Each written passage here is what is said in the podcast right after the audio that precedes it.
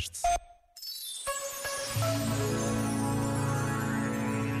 Há desafios permanentes na vida de todos os dias. O desafio da verdade é sempre proclamado, mas nem sempre concretizado, porque o exercício da verdade exige uma coerência de vida que se joga nas grandes decisões, mas também nas mais insignificantes rotinas do dia a dia.